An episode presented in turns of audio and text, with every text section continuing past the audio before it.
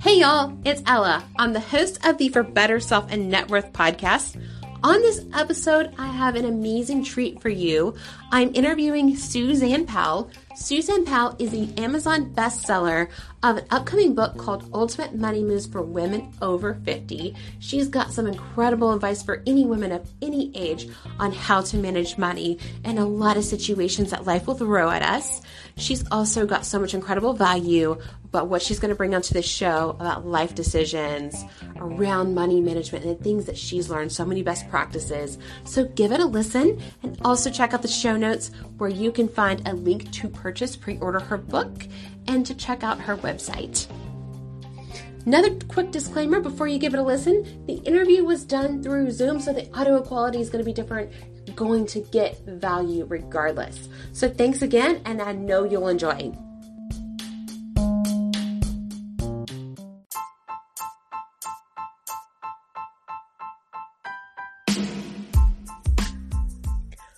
You are listening to For Better Self and Net Worth. I'm Ella, your host, and the mission for this podcast is to empower you to follow your dreams, take ownership of your wealth, and live your best life. I hope you enjoy the episode, and thank you so much for listening.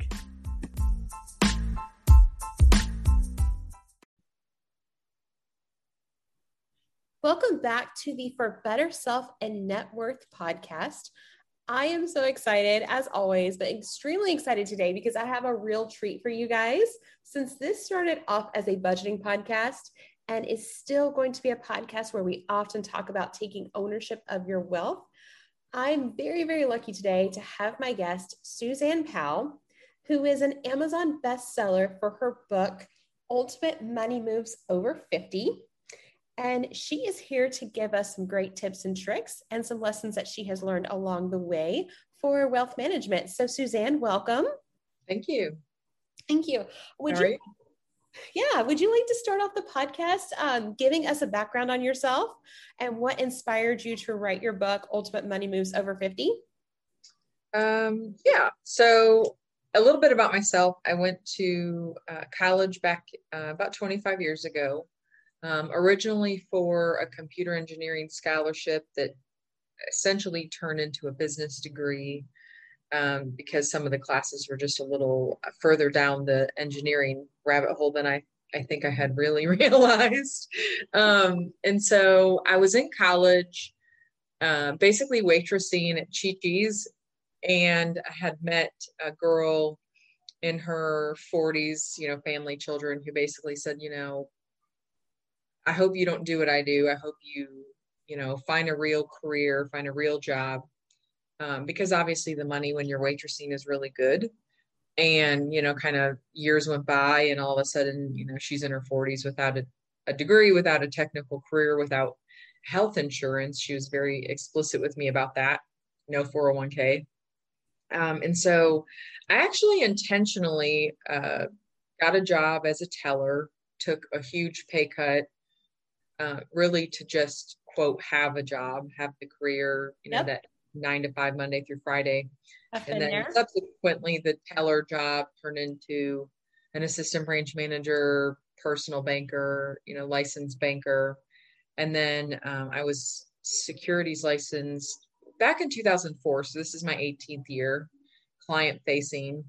Um, at that time, it was with Bank One, now what you'd call Chase Bank and then they actually approached me back in 2007 about becoming a financial advisor because I was closing more business than their financial advisors were. Um, so I never applied. Uh, they just called me up one day and said, "Hey, you know, we've got this opening for these branches. You're, are you interested?" I said yes, and uh, my first full month as a financial advisor was August of 07. and um, I think my my revenue was just through the roof that month, and it, it kind of never went backwards. So, um, little a little bit about me. So I've been in this business. I'm in Lexington, Kentucky, in in the United States, and I've been in this business now. This is my 18th year, and um, it really all started with kind of working with a girl at a restaurant that told me that you know the good easy money isn't really necessarily the best way to go long term and um, at, at, that time i had a roommate i could afford to take the pay cut.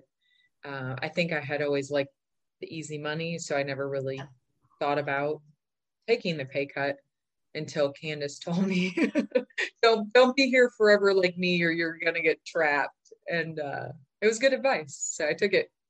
Absolutely. We all want to retire sometime in our life.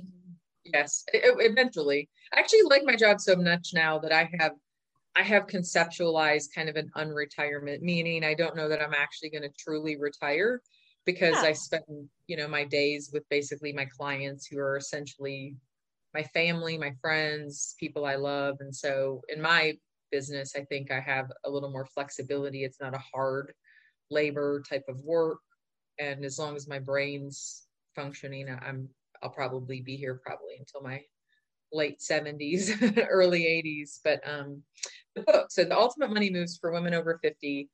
I deal a lot in my business with women who inevitably are widowed or divorced. Typically, the man was the person who managed the finances and or the investments at, for the house and because men are, are typically a little older than than the wife and and then something happens to them because they just have a, a shorter life expectancy than we do. I work a lot with women who tend to be like stranded holding all these pieces of paper and overwhelmed. Yeah because they've had and, family um, changes and money changes. Yeah right. So um, I basically, as I've been working with these ladies for years, um, I kind of conceptualized this book, which is really almost not like a manual, but literally, I would like for it to be a manual. If I could get to them first, of course, and get the book to them, that would be ideal. Often, I end up coming to them after they've been sold or not really taken care of properly, and then they're in pain and they go, oh, you know, we've I've heard about you from so and so. So good news is I, I kind of clean it up and save it and make them better than I found them, but I don't always 100% of the time get to see them from you know the day that something drastic happens. So with the book, my goal was really to try to get to more people sooner, so that maybe I could help them not get sold, not get scammed, um, really kind of give them some framework to work with so that they understand really how they can make, manage and maneuver their money you know long term. Yeah. I've noticed that money is still a taboo subject around a lot of women. And that started with me and my friends. We were in our 30s we were talking about negotiating for a raise. We were talking about how we manage money how much we're putting back for our 401k and my friend Allison said, she said, you know, this is so uncommon for women to have conversations around money. Right. Unless you're joining like the pseudo investment club, which, you know, not many of us do anymore. But um, yeah, it, it's a very, you have to have this conversation intentionally. Of course, it has to be organic. Is it the thing you guys are talking about when you're sitting down with coffee or, you know, having a drink at Applebee's? No, it's never it's probably not even in the top 10. And um, I hope that it becomes that. I think my children and people I know, as they're going out of school, I think females in general, women in general, are starting to take more ownership of budgeting, finances, and investing. Um, I, it's still not equal though, and you know that's kind of my goal is to just really make women more aware of what their what their options are and and really have some accountability over their behavior their spending their saving. If you just leave it to the husband the man uh, the partner then what if they were wrong? What if they manipulated you? What if they lied? What if they didn't do it right? What if they leave? You know all these things can happen and then you're kind of back to square one again. So it's not very comfortable obviously a situation that not many women want to be in um, but inevitably like upwards of 80% of women are in that situation by you know by their 70s and 80s of course because typically the man has not lived that long Yeah. So would you say you do a lot of counseling emotionally just as much as you do financially? Uh, yes, I have a, in your like a whole stack of tissues in my my um, cupboard. I never. I, I think money in general is more of an emotional conversation. Really, so, is. you know, people are either not living within their budget or they're not making enough money to really even get by. Um, you know, there's all different stages of emotion around people's finances, and I'm more therapist than I'm probably, you know, an investment advisor. Yeah. Obviously, that that's part of my job. I want to make everyone all the money that I can, but um, more of it is related to behavioral finance, behavior, relationships, and um, how to really help. Sometimes, even when I work with couples, I have him coming in at a different time than her, not on my accord, but because of them. And he's saying these things and she's saying these things, but they don't want to actually say them to each other. So I have to kind of maneuver and manage all of the intricacies of their relationships it, eh, to really almost keep them together, which is a whole, a whole other thing. Um, and I'll give you one specific example. I do have a client, this was, gosh, 15 years ago, but he would come in so frustrated that she would always leave the lights on. And of course, she would cut, come back with, You're not my dad. I own this house too. She did. Like, share, she had put half the money in. They had um, been partners for many years, never married, still not married. And um, he would just come in so frustrated because she, quote, was so wasteful. And then, of course, she would come in and say, He's so bossy. You know, he's just like my dad. And I couldn't stand it then. I can't stand it now. And, and this is just, you know, an idea I had come up with for him 15 years ago.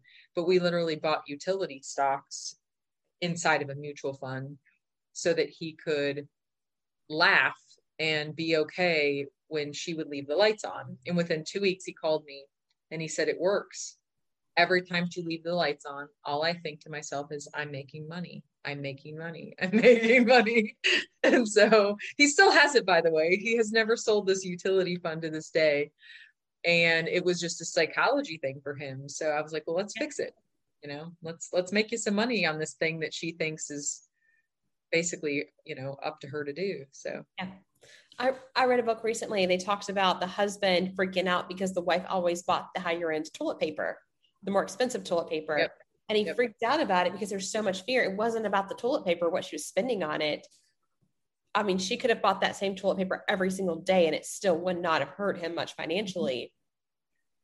But there's so much fear, and his relationship with money caused him to be fearful of her buying the expensive toilet paper yeah which it uh, typically boils down to his childhood and his parents. Someone came grew up in the depression. They didn't have much. They lost everything. I can get to i can usually get to the center pretty quickly. Um, doesn't mean that it's not a rational fear. Doesn't mean that i'll i'm going to talk them out of it at all. Um, sometimes they're so hardwired that there is no getting around it. So then it's just okay well this is who you are. This is who you are. Here's your gap so let's find some things that kind of fit in the middle that you can benefit from. And, you know, anytime I can invest in stuff that the other person is buying all the time, it does tend to, to do, it does tend to bode well for the relationship when at least they know they're getting it on the other side. Yeah. Um, that's just, you know, just an idea I came up with at that time and it's worked. So fantastic. Well, I will tell you, um, most of my listeners are in between the ages of 25 and 35, almost over half of them. Mm-hmm. If you were at that age, you talked to us about your coworker earlier, telling you, giving you career advice. What advice would you give to some of my listeners regarding money management and just life in general? Um, so there's a couple things. Uh, I I did uh, as I mentioned to you, I did a like a four part series for my sorority where we talk about um, growing money and protecting money and doing some different things. And I think the biggest thing for me when I was young, I invested in a mutual fund that I had just signed up online. It was some T. Rowe Price fund. Um, and I think I put in maybe a $50 monthly contribution, which at that time was like their minimum. Their minimum's higher now. Um, I actually found a company which I have no affiliation with at all. I, I was just Googling it to give my sorority sisters some ideas. And there's a company out there called Betterment, which is um, only, I believe, in the United States or maybe an equivalent for uh, some of the other countries where you have listeners. But it's a website where they can take money from your account on an automated basis and put it in whatever you want. You get to pick stuff. They have, of course, kind of like portfolios that they have pre um, pre-packaged.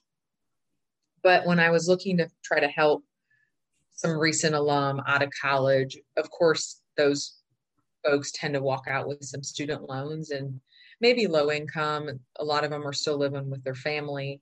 And so the concept of saving is just like they don't even want to deal with it right now. Like, uh, uh-uh, I'm there's yeah. no way. Um, I'm just trying to get out of the house. I'm just trying to find a job. I'm just trying to pay these student loans off. It doesn't work that way. Um, I tell people all the time. I don't care if you have a hundred thousand dollars in student loan debt. I don't care if you have twenty thousand dollars in student loan debt. You're going to take at least what you would consider to be a bill, a 20 bucks, 30 bucks, 50 bucks, 100 bucks, whatever that math is for you. I want it to pinch. I don't want it to be painful but you're going to take that money and you're going to put it in something every month. And I don't want it to be a savings account that you can just do an auto transfer back into your checking. It needs to be a little more difficult to get out of.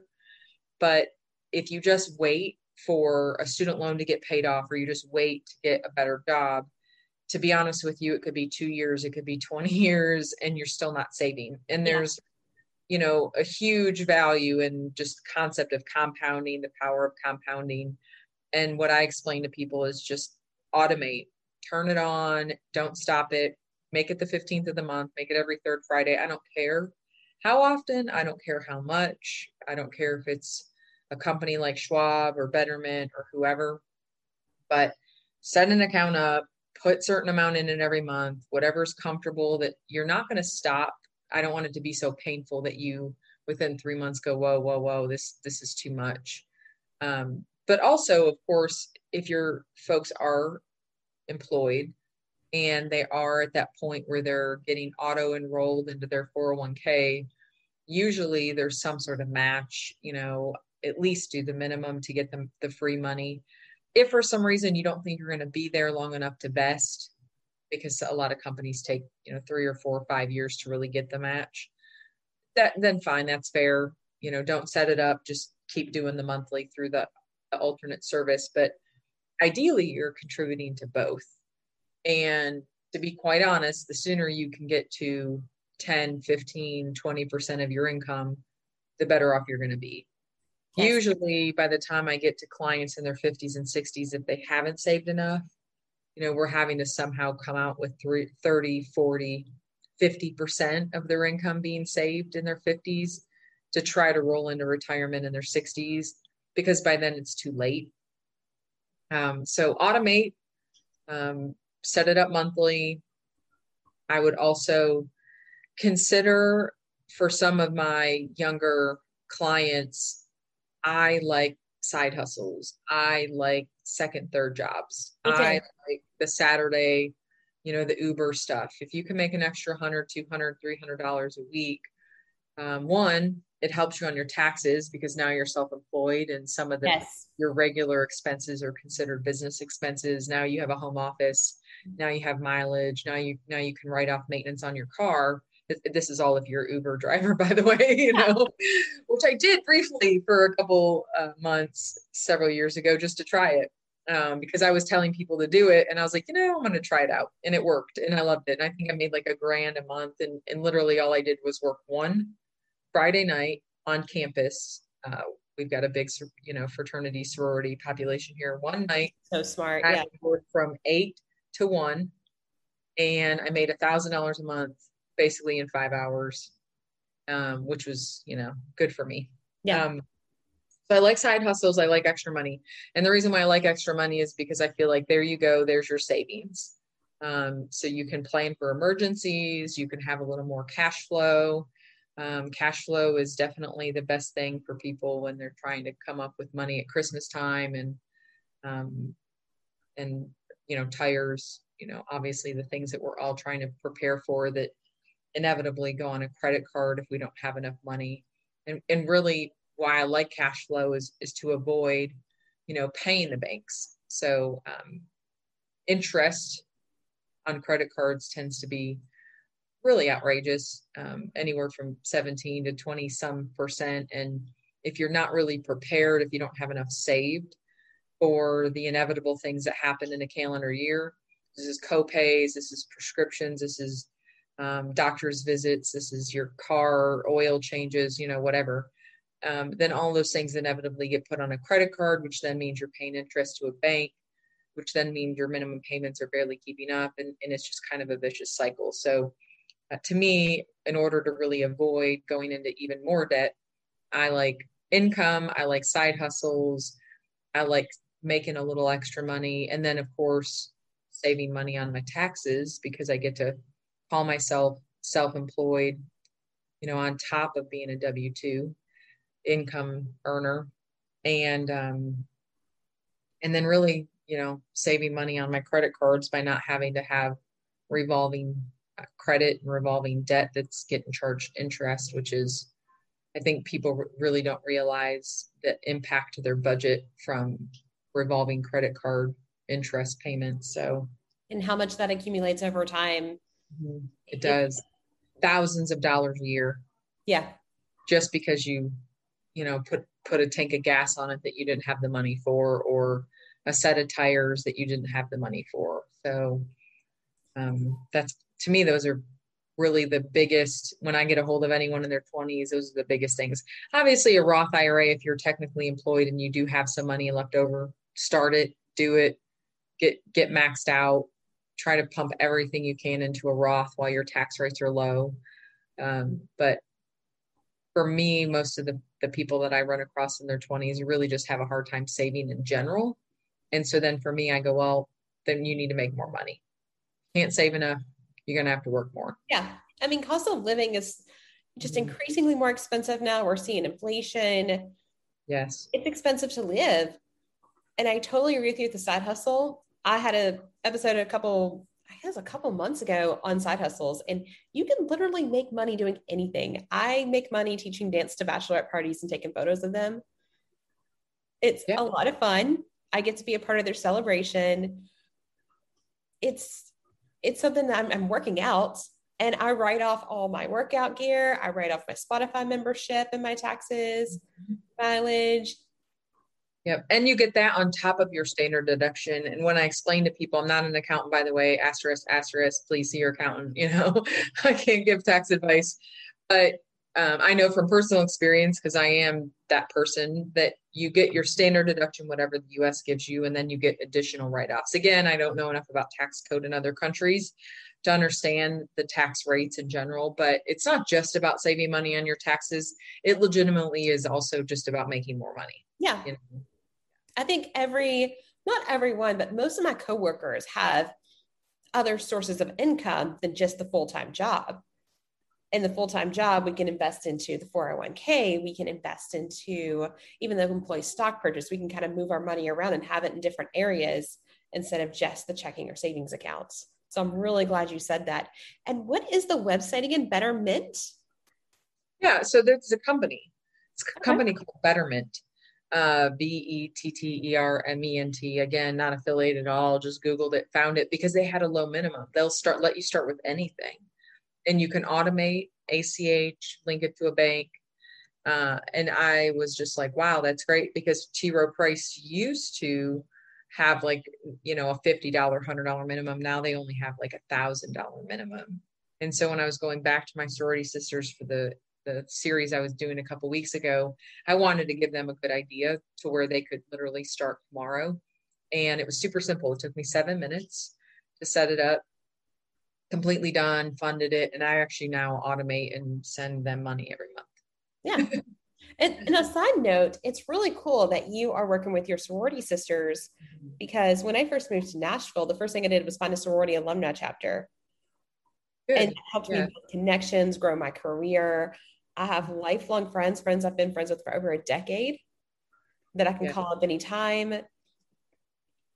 Friends with children who call me aunt. Yes. Yeah. But, I'm very grateful for my years in sorority. It told it taught me a lot about event planning, about um, expectations on boards, all kinds of stuff. I'm the chair for a local youth homeless shelter here. And in order to really run the board more efficiently when I joined, um, they didn't have any subcommittees. And I just was like, mm, you're never going to get anything done without subcommittees. Trust me, I know. And so yeah. it was like walking in and going, let's just fix you right up. And it was like straight from the sorority playbook. So I don't know that we as sorority members really realize all of the things we learn uh, in college from being in the sorority. But yeah. When I was president, ladies. Yeah. And when people have ideas, I learned to be comfortable saying, Hey, you, that's a great idea. Do you want to chair that? Mm-hmm. Empowering other people to do something that they're asking me to do as a president. So I learned a lot about leadership is, yeah. Hey, let's go. Or empower. It's leadership is. Were you the president of your sorority, of your chapter? Alumni chapter. alumni. Okay. Yes. Yeah. I was, I was president for our, our actual chapter and then president for all of Panhellenic and that was you know even more work. oh, I love Panhellenic. Uh-huh. We have a Nashville Panhellenic Association here, and I've met some great friends through that as well. Yeah, I love it. I'm I'm back in it. They drag they they drag was totally willing. They called me up and said, you know, we we need you. We need someone on foundation. You know, someone's got finance experience. I said, okay, fine. So I was involved early on as an alum back in like 2005, six, seven and I ran the website all the way up till 2007. But then when I had my daughter, I, I kind of peeled off and figured if they ever needed me, they'd let me know. And here I am back in it again. Um, so yeah, the money, the side hustle is money I love. And um, also, I think a big thing that I explain to girls in their 20s, 30s, you know, women in general, um, insurance, you know, making sure you do have it, right? Health insurance. Yes. Having some life insurance would probably be a good idea, even if it's just a term policy. But then when you're getting your car insurance, making sure that you're, you know, getting proper coverage.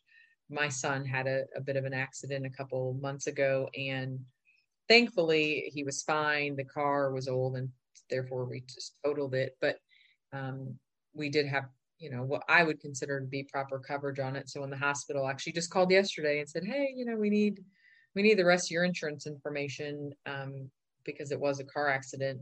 Thankfully, you know, we were we were covered and uh, there. But I think a lot of people in their 20s and 30s towards you know, tend to skimp on certain types of insurance. They think it's not necessary, you know, based on their age their health conditions and whatever and then you know these massive issues happen car accidents whatever which can just annihilate credit obviously if you don't have a ton of assets it's not like you're trying to protect anything but walking away with humongous hospital bills because you went uninsured because you were young and healthy is the first way to really put yourself in the hole that you're never going to get out of yeah hospital bills bankrupt people in America probably quicker than anything.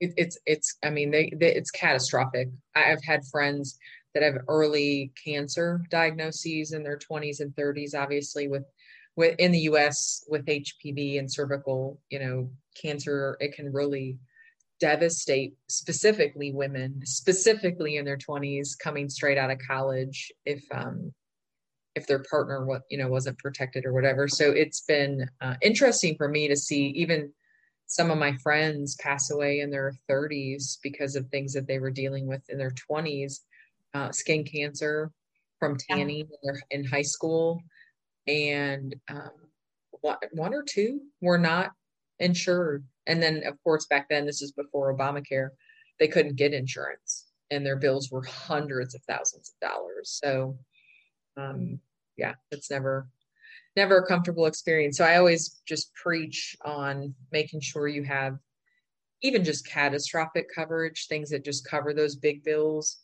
You don't necessarily have to have the most expensive health insurance plan out there, but if your parents aren't carrying you anymore, then you need to get insurance and there's no excuse to go uninsured um, with all the, the stuff happening with text messaging and driving and accidents and whatnot.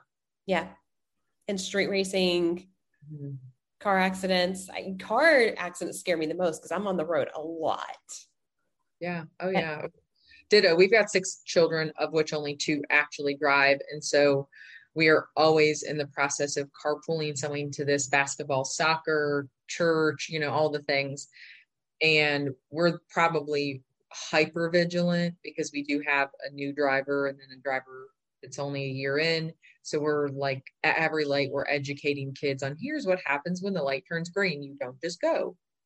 Because this guy right here just rolled through the red and you could have been T-boned, whatever. So in that same concept, because my son just had that wreck two months ago, I'm like, oh, what happened if he would have had health insurance? What happened if he would have done this? And so I'm, I guess I'm, a, it's a little more fresh on my brain right now because of my kids. But um, a lot of children, like my son, who you know just think they're they're unstoppable and they think they're immortal, and that's fine. Uh, you know, I don't mind that that methodology, but there's still you still have to have some backstops and you still have to put some planning in place because eventually when you turn 20 then turn 30 then turn 40 and then turn 50 and you didn't die young like you thought you may have then you're going oh wait a minute i didn't i wasn't prepared for this and i unfortunately have lots of clients in their 70s and 80s now who didn't think they were ever going to get to this age and okay but you still have to plan like you're going to you know? You still have to plan like you're going to live forever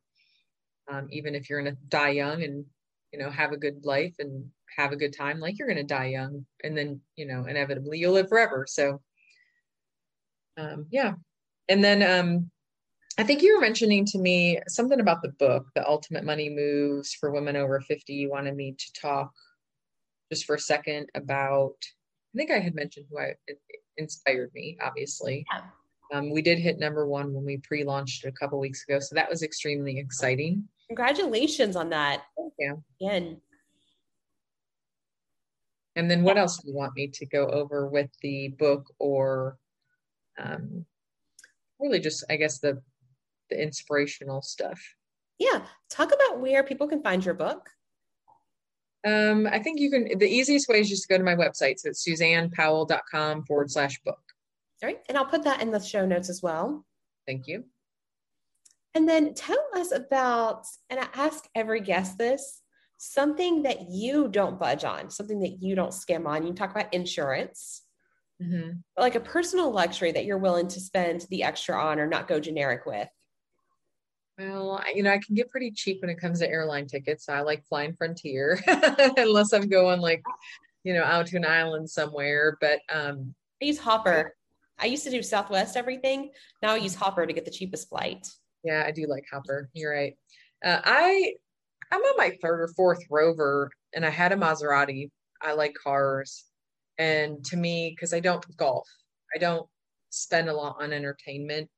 Yeah. I, I kind of live and breathe my career and my kids, and so when I look at like discretionary spending, one thing that I always, for me, is always worth it is having kind of what would be considered a total waste of money. It's like against every Dave Ramsey, every every guy that says, "Oh, you know, don't have the car." Um, but for me, having my now my fourth uh, Land Rover, one they're safe. Uh, like I said, my son just rolled it down a ravine a couple months ago, the old one, so I know it's safe. Um, I like having the bigger cars to where I feel like you know if I get in a wreck with a tree, I'll win. Uh, yeah. I don't budge. I don't budge when it comes to my vehicles, and I like I like nice like nice stuff when it comes to that. And then also just my own clothes. I you know, obviously I I do want to establish credibility with people who are being referred to me, and so I like finding what I consider to be nicer dresses, and I wear a lot of jumpsuits. This is actually a jumpsuit, but you just can't see it. Um, and so I like uh, I like stuff like that. But then I was joking with uh, the girl today that was helping me with my makeup for the photo shoot I did. Um, I literally use like Suave and VO5 shampoo. It's like 99 cents. And really? I'm still wearing, oh yeah. And then I'm still wearing CoverGirl makeup like it's 1994. I've never changed my makeup since I was a ninth grader. Yeah. And, um, and so people laugh at me all the time when I break out my little CoverGirl pad and my CoverGirl foundation because it just it just works for me. You're not the first person I've talked to that swears by CoverGirl. Yeah, it, it goes on. It goes, it goes to me. It, like the cover is thin enough. It's good enough, but thin enough to where it doesn't feel like it's being being caked. So um, I'm I'm not I'm I'm picky about certain things, but it, of course my ketchup has to be Heinz, like it has. Oh, there is no ketchup like Heinz ketchup. Yeah, yeah. So, um, but I think I think vehicles and and a lot of my clients take the opposite approach, and I appreciate that. You know, they are more budget minded. They they I do run my cars into the ground, like the car that I had to total a couple months ago was an 05. So I mean, it had lived a long life at that point this car that I have now will live another 10 years easy. Um, so I do, you know, literally until they're dead, I, I keep putting money into them. I keep fixing them. I keep doing whatever is necessary to keep them in good shape. Um, but then at some point, if the bodies are just breaking down, then, then I'll let them go. But I think that's the one opposite of sometimes what I even have to preach to people it, and it, to me, it's more about what the money you make. It's more about what you have saved, and really, it has to do more with your lifestyle. And then also, to some degree, which is the case sometimes with realtors, especially a lot of my clients are realtors, they have to live a certain lifestyle based on the expectation of their clients. And so, if they just show up in a really low end, not so nice old car, then sometimes they don't get the business.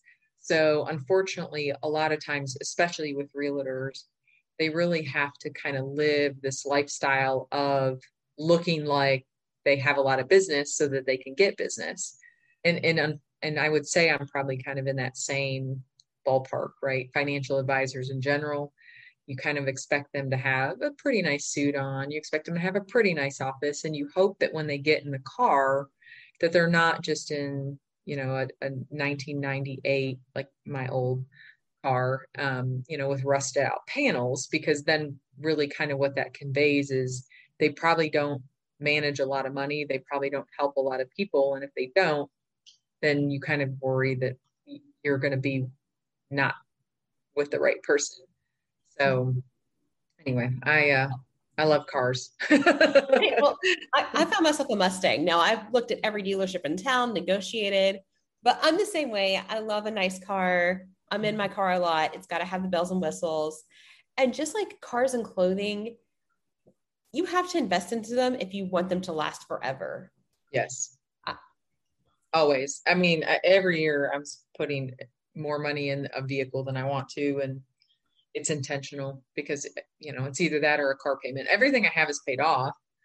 Um, i always pay my cars off but you know it's just part of life. And, and my sister who unfortunately is not a great saver and she's always kind of been paycheck to paycheck she came at me one time and wondered you know how do i even save? How, how does someone save? You know she's like i can never get ahead. I can never i can never seem to get caught up something else happens and i said you know no jenny that's that's called life. Like I plan for those things happening in a calendar year, especially with six children. Here's how many are going to break something on their body and in my house. Here's how many cars are going to break if we've got six cars, which is what we have right now. Here's how much maintenance we have on these things. Then there's always these other things we can't control. And I plan for all of that in a calendar year and then dole the budget out accordingly. And she's just like, oh, I'm like, yeah, no, things aren't just happening to you. You know, Tiger's just, you know, if this thing's not just happening, this thing's happening. Like there's a life to everything. There's a life to a water heater. There's a life expectancy to a furnace. There's a life expectancy to a, a roof and an air conditioning unit. You kind of need to know how far along something is in its life, its usable life.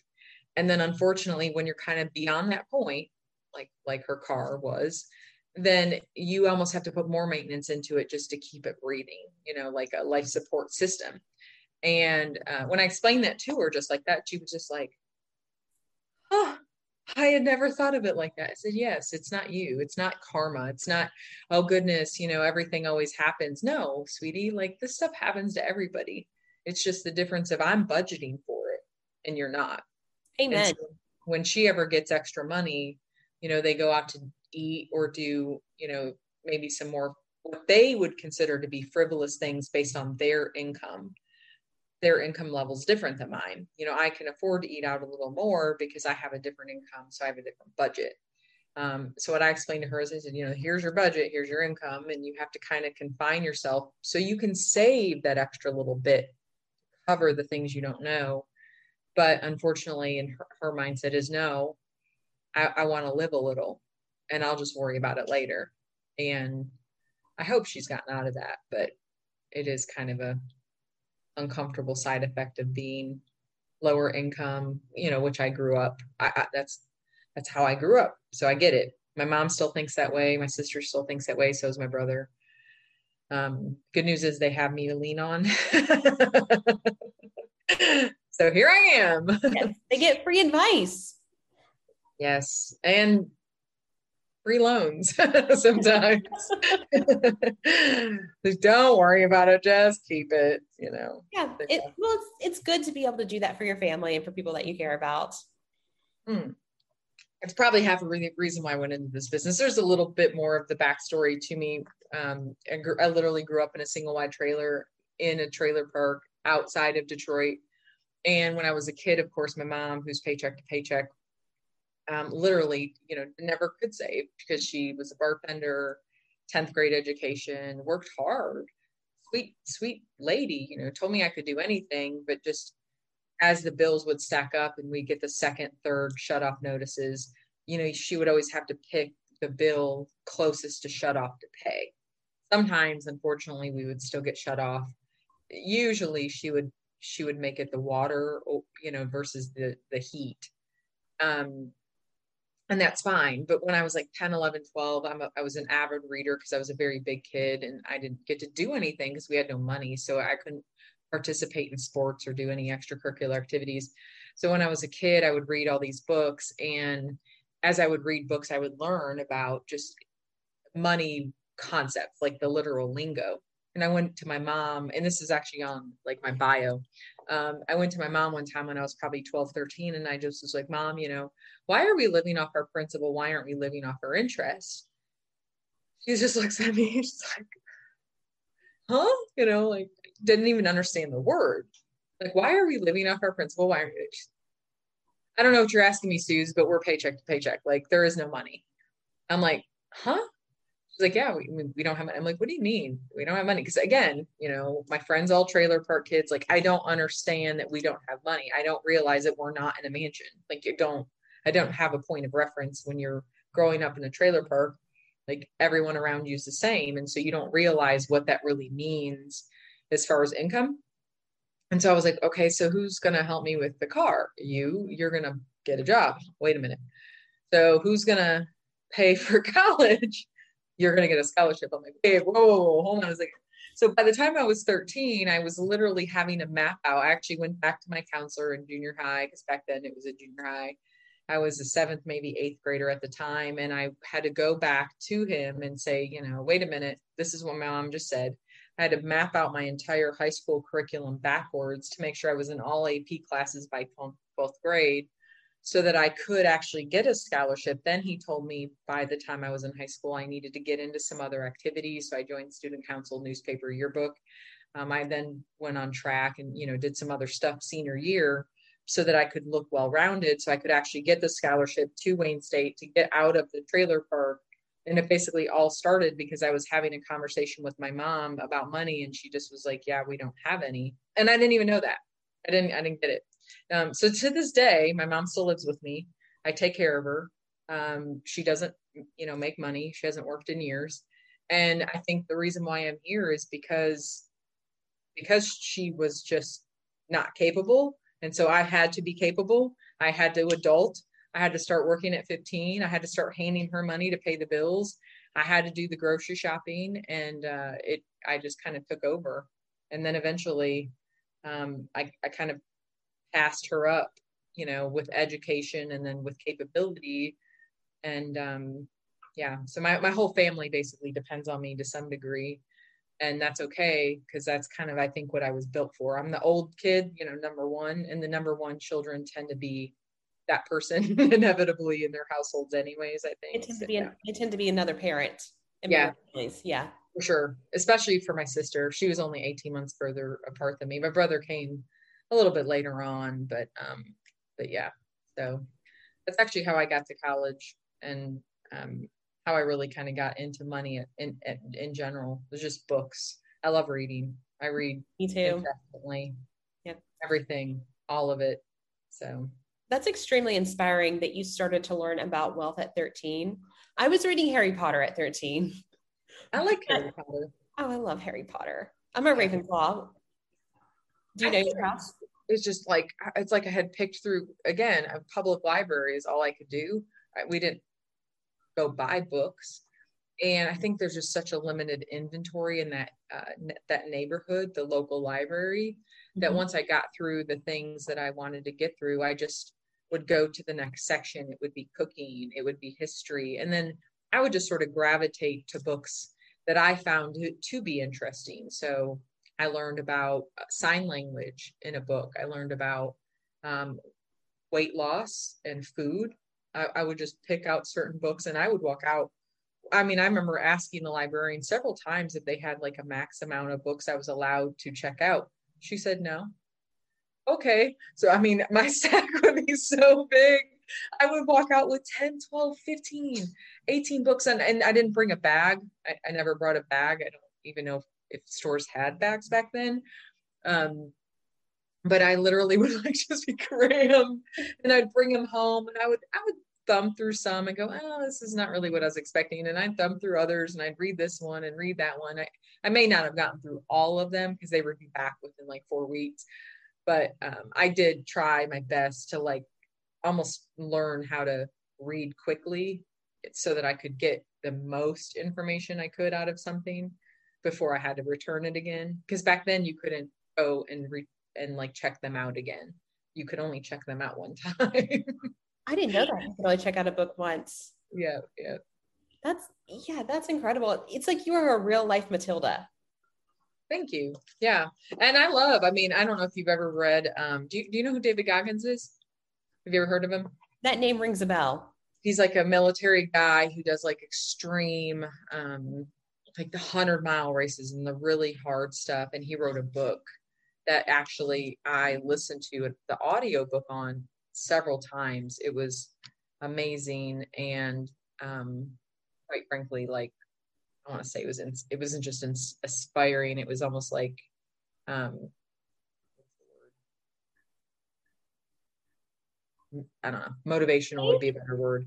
But um, he wrote a book that I love. And have you read the Green Lights book by Matthew McConaughey yet? Yes. I have the audio book just so I can hear Matthew McConaughey's voice. And yes, his audio book was better than the regular book because he added all that extra stuff in, right? Like he kind of went off script sometimes. David Goggins' book's called Can't Hurt Me.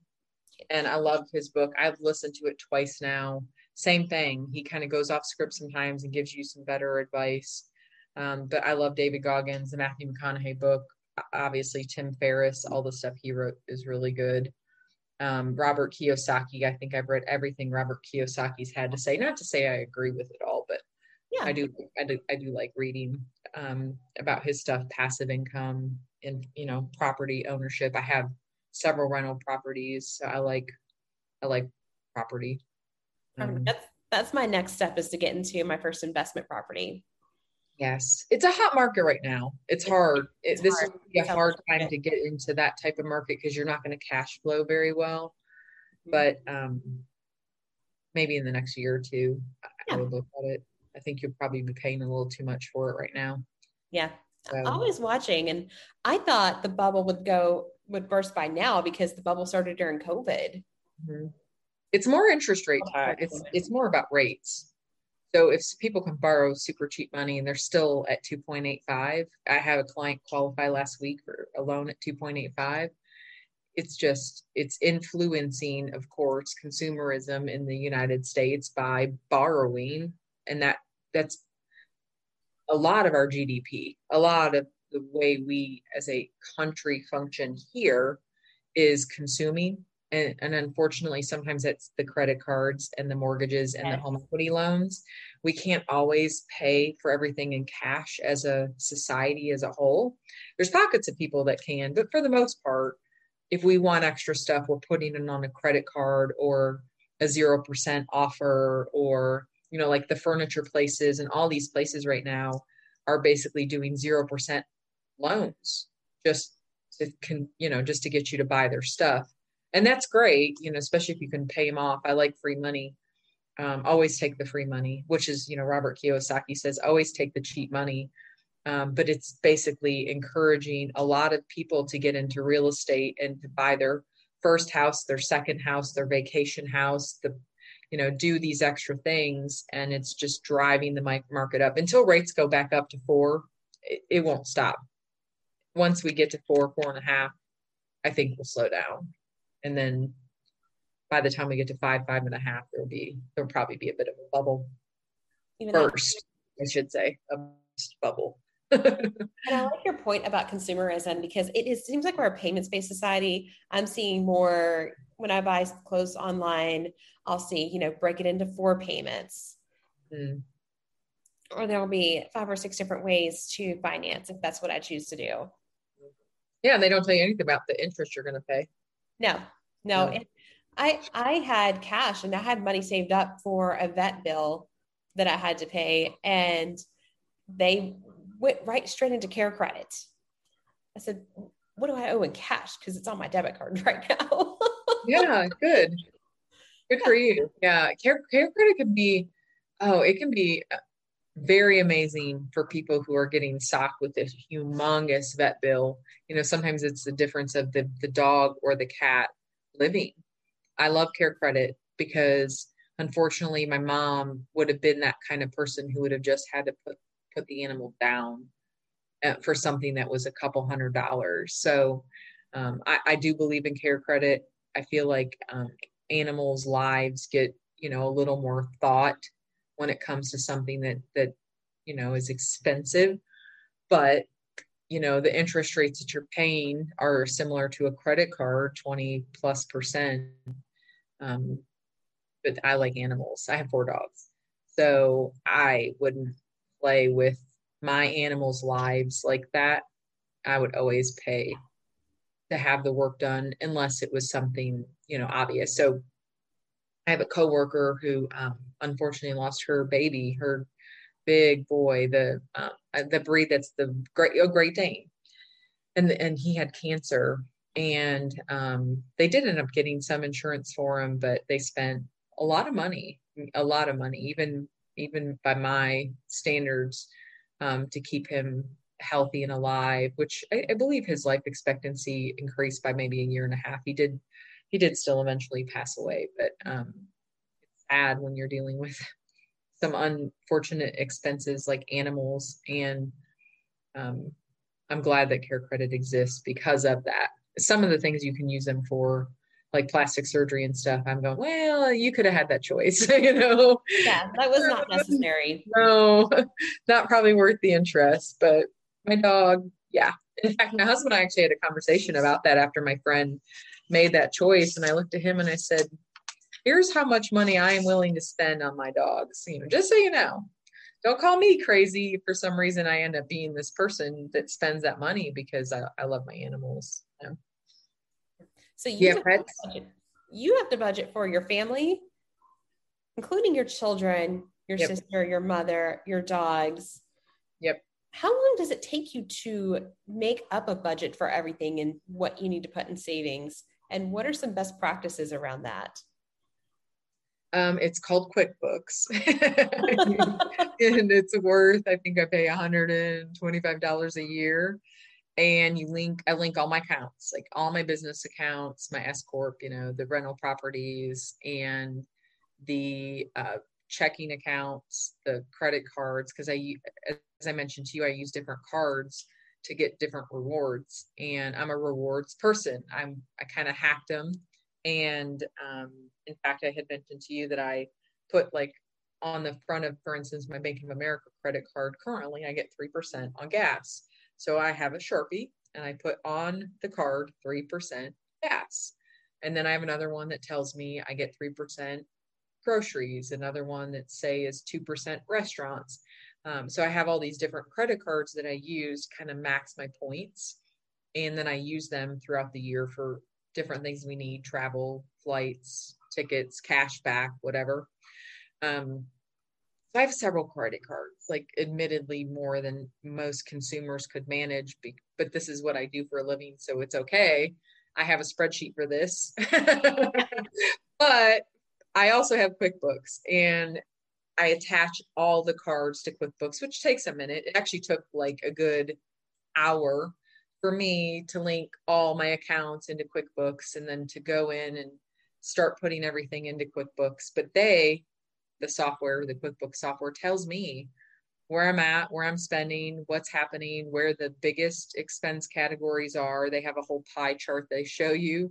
They break it down by year, they break it down by month. And I, of course, use all of that to kind of make my, my taxes and my accountant's life easier. I used to do my taxes up until 2018. And th- that year was the last year. And I was like, okay, this is it's getting so to be so much that I, I've got to I've got to deploy some professional help. Totally worth it. Yeah. And then when I was setting the QuickBooks up, I actually hired a, basically an assistant, like a personal assistant, to help me kind of get over that hump because I have different LLCs for different properties and then I have my S corp for my business and then I have my personal stuff and you know medical expenses etc. So I hired basically for three months um, someone to go through receipts, help me with QuickBooks, set up all of the automations. Because if you, for instance, um, pay the same gym every month, you just check the little box that says, hey, every time you see this, this is always the gym. Anytime you see this, this is always personal. Anytime you see this, this is always business. And then over time, QuickBooks just gets smarter and smarter. So you have to sort through less as time goes on because you teach it what those charges are. This one card I use, anytime I use it, it's always business. This one card I use is always personal. So I can basically code those transactions just by card. It doesn't even have to be by transaction. Um, but when we go to do like our literal budget, I don't I, I don't even keep a check register. I haven't probably for 15 years because I worked at the bank I look at my accounts every day online. I don't even write checks. So I know, you know, where my money's always at and what's always going on. And I guess I keep enough in my checking account now to where I never have to worry about anything, you know, surprising me. Um, but usually once a quarter, my husband and I are getting together and talking about really just what we've got going on, like a painter or like the pool cover we had to repair, you know, just kind of the big stuff. Um, but when I go in and I look at the QuickBooks and I say, hey, here's how much we spent, here's what we spent it on kids' clothes, kids this, kids that. My mom, um, my mom fell, needed glasses, you know, whatever. Um, I can kind of map it all out. But with six children between 10 and 18, it's it's by no means contained. it's it, it very it very much varies, especially like when big accidents happen that we weren't planning for, you know, like totaling the car. Um, so yeah, we always have a little bit of money in the backstop for stuff like that. But I imagine children are where most of the surprises are going to come from, and then saving up for their college and. Oh, they're on their own. No, I'm kidding. we have money saved. We have some money saved, but you know, to be honest, with six children, you know, I expect probably two or three to go to college, probably one or two, maybe a, a two year Votech education and probably be one that just backpacks and hits Europe. I don't know. We'll see how it all plays out. But um, I, my kids, because my husband has four and I have two, and we've kind of joined two years ago. So my kids know that if they want to go to college, I'm half funding with the 529s and and they're half funding either with their own employment work savings or scholarships. And if they can't get scholarships, then they're going to have to pick a local community college, you know, to go to for the first couple years or whatever. Um, his children have some money saved as well, and so far we're looking at scholarships for his oldest to where we didn't even have to, you know, come up with anything. But yeah, kids, when you go to when I go to do retirement plans for my clients in their 50s and 60s, the ones with the children inevitably have the least amount saved. And I think the statistic was I think every child or every two children costs a couple in the course of the entire life of the child about $300,000 in retirement savings. Because what could have been a 401k contribution of 300 wasn't. And then that 300 never grew and so when someone rolls into retirement with basically two children inevitably they have 300,000 less dollars than they should have or had they not had children. Um, so it's real money. And yes they're they're definitely i want to say expensive but ideally they're productive members of society and they you know make their own way and we are very much the kind of parent where we are educating them on everything you know between driving and credit to of course they all do their own laundry. They do pretty much all their own stuff. We even cook with them. They cook. You know i don't want to raise children who are not going to be a viable partner for somebody else. And i also want them to have standards you know for their partner. And if i know that they have these things in their skill set i hope that those are kind of their minimum standards for the person that they they find. Um, nothing worse than being with someone who basically intends just to play xbox all day and lay their clothes all over the floor and then you pick them up like their mother. That's not the kind of partner i would hope my children would have. And so then i go back on them and say that's not the kind of person you're going to be you you're going to make your own way you're going to do your own stuff from start to finish. And that pretty much started by the time they were in fourth grade. By fourth third to fourth grade they had some they have legitimate chores and in the work oh yeah and the work just gets more. Where my 17 year old is doing a lot of work and he's looking at me going wait wait a minute i work too. Uh-huh. You work and then you come home and work just like me. Like how does it feel? And he's like this adulting stuff is no fun uh-huh yeah You're absolutely right in my in my opinion i think you're doing the right thing by installing accountability into them at a young age so it's no surprise when they get older absolutely they don't yeah. go through the quarter life crisis or Mm-mm. find out why things are always happening or think things are always happening to them. Right. Yeah. No, I'm, I'm, I'm, we're not, we're not hard. We, we love to have a good time. We have a pool. We, we love to have um, the kids go, you know, ice cream, Malibu Jacks, you know, we do all kinds of fun stuff with them, but there's certain days where they have expectations and there's certain things that always have to get done before they can move to the next thing. And there's kind of minimum you know, for instance, their room's always clean, their beds are always made.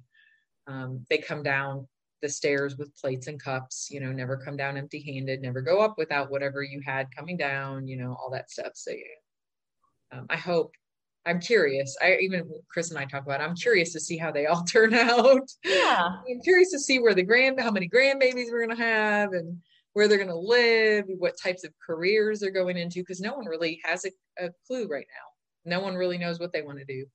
Yeah. So we'll figure it out. I hope at least one or two of them come into this business with us. That's kind of my goal, but I don't know. We'll see. We'll see how it shakes out. Yeah, they'll find their passions. A lot of people don't even know until they graduated college, worked for a few years, and then go back to school and yeah. find a passion from there. Yep, exactly. Live and learn. Well, is there anything else you would like to leave us with, or any advice you'd like to give us? Um, no, I mean, I think, you know, I, have asked, someone's asked me this question once or twice about like working with people in general, um, especially as a woman. Yeah. You know, and how, and what the differences are, you know, between women and men advisors specifically. And what I have found for me, which is often not the case for men nor male advisors, is um, how I communicate, how I connect and the fact that I'm kind of willing to be vulnerable. And so one thing I always tell women all all over the world is just don't be afraid to be vulnerable. doesn't mean you're going to be weak. It doesn't mean that um, that people are going to, you know, you're a doormat or you're going to get taken advantage of. But when you really kind of uh, open up and put yourself out there, uh, people can connect easier and they really can buy into your mission or into who you are. And um, it just makes, I think, the relationship easier to build and, and quite frankly, quicker so a lot of a lot of people who meet me just for the first time, just for 20 minutes as a client, you know, sitting in the chair will just just go, gosh, you know, I out of the seven advisors I've ever met with or the three other guys that I've ever had, they've never asked me these questions or they've never talked to me like this or they've never connected like this or I've never gotten to know them. I don't say anything. I pretty much almost just listen but it's the fact that I put myself out there, I allow myself to be vulnerable, I ask the right questions, really to allow people to connect to me. And that's most of the connection is is the you to me, not so much the me to you.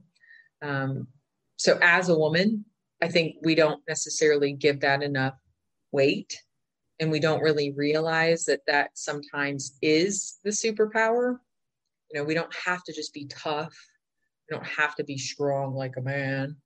Um, really, the thing that makes us sometimes better in certain positions and certain roles is the concepts of you know vulnerability, empathy, um, listening, and, and really, no matter what type of career someone's in, you'll be better than everybody else if you leverage those. So that would be my probably my biggest takeaway and that's excellent. I that's super inspiring because I know I have oftentimes felt like I had to kind of put on this mask and and feel like I'm being tough or being a woman in a man's world. Mm-hmm. I can't show emotion. I can't show weakness. No. But that, I love what you're saying about being vulnerable. I had a conversation with a friend earlier today as we were walking and we both agreed that we mostly work with women as far as real estate agents go as far as people we get lenders as far as doctors dentists like about everyone i patronize a new business with 95% of them are women. Mm-hmm. because that's where i feel comfortable.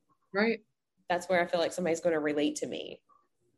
Yep it's like your natural um, so it's obviously just your energy but it's it's just your the, the inclination. The world sends you more of what you want you know? Yes. Yeah thank you for that. No problem. Yeah. Well thank you so much for being on the show. Thank you. You have brought so much great information. If you want tell people where they can find you. We've already talked about where to find your book but um, my, my website is suzannepowell.com all right and then obviously the books at suzannepowell.com forward slash book. You can find it on Amazon. The title is The Ultimate Money Moves for Women Over 50. Pretty sure you have to type most of that in though to get it to pop up because it's new. It just came out two weeks ago. It's not actually finished. It was just the pre launch. Um, I'll have it done hopefully by late November. That's kind of my goal. So fantastic. I can't wait to dive in. I said it, it showed me an option to download to my Kindle. Yes. Yep. It's basically just the 99 cent e version, which I'm basically donating to, to charity. So um, it doesn't charge anything though until it's finished. So wonderful. Wonderful. Well, thank you again. Thank you. All right.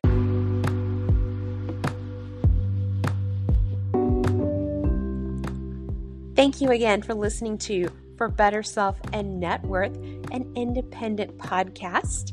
If you enjoy the show, please feel free to leave a review on Apple Podcasts or Amazon and help me get the word out. Help support the show and also feel free to connect with me on Instagram. My handle is Ellaconomic, or check out the For Better Self and Net Worth webpage.